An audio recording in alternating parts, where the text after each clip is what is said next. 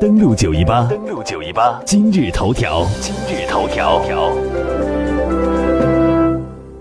今日头条，我们首先来关注，在今天，中国国务委员兼外交部长王毅在北京与萨尔瓦多外长卡斯塔内达举行会谈。会谈之后，两国共同签署了《中华人民共和国与萨尔瓦多共和国关于建立外交关系的联合公报》。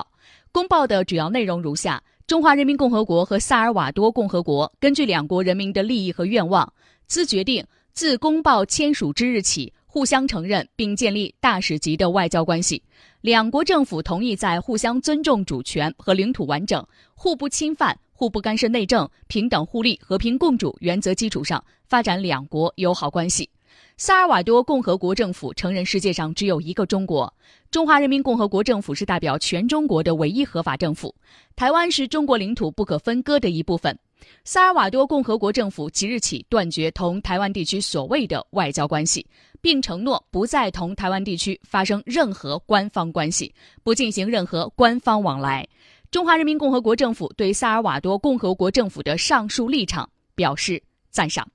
这是节目一开始我们关注到今天上午，萨尔瓦多共和国和中华人民共和国正式建立外交关系的联合公报。另外，我们也特别看到，在昨天，中国外交部发言人陆康呢主持例行记者会，就近期热点做了回应。在会上呢，有记者就问到，台湾地区的领导人蔡英文日前访问了美国航空航天局，中方对此有何评论？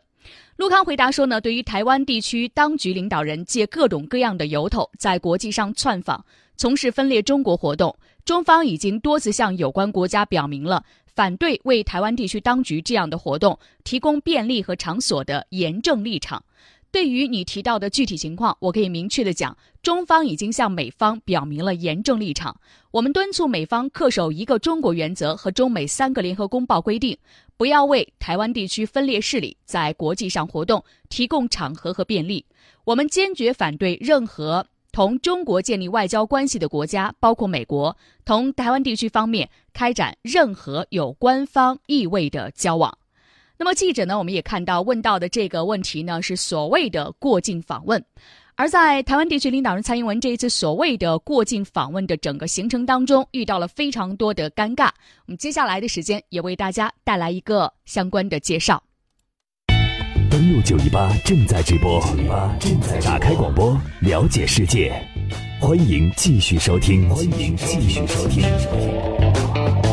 我们来看一下台湾地区当局领导人蔡英文这一路非常尴尬的所谓的过境之旅。在八月二十号晚上呢，这个所谓的过境之旅终于要画上一个并不圆满的句号。从他一下飞机就被五星红旗包围，到引发台湾地区的企业八十五度 C 在大陆的危机。再到被海外华人高呼“蔡省长”，这一路被抗议、被围堵，可谓是尴尬至极又窘迫至极。那么非常窘迫的一件事呢，是在十九号当天，蔡英文离开拉美前往美国的休斯顿，原本作为既定飞行航线一环的墨西哥关闭领空，送上了一份闭门羹。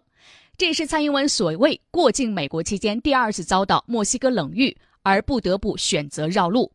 而在当地时间的十三号下午，北京时间的十四号，他乘专机启程离开洛杉矶，并没有沿着太平洋沿岸南下，并经由墨西哥前往中美洲，而是沿着美墨边境线平行美国一侧，经过德克萨斯州，飞往迈阿密的航管区。当地时间十八号下午呢，在返程的时候呢，我们也看到呢，这个专机呢又明显的在墨西哥上空转了一个弯儿，所以呢，因为墨西哥呢是关闭了它的领空。原本呢，伯利兹直飞休斯顿的航线只需要两个小时二十七分钟，但是绕行飞行之后呢，需要四个小时多才可以抵达。事实上呢，此次两度拒绝蔡英文专机背后，正是一直以来这个地处遥远的拉美国度对于一个中国原则的坚定的支持。在二零一三年的时候呢，中国国家领导人访问墨西哥期间，双方共同发表了联合声明，其中第七条就明确指出，墨方表示坚定奉行一个中国原则，重申墨西哥政府关于台湾地区和西藏地区是中国领土不可分割的一部分的立场。那么此后的多个场合以及会面中方的时候，墨西哥政府及其重要官员都一再恪守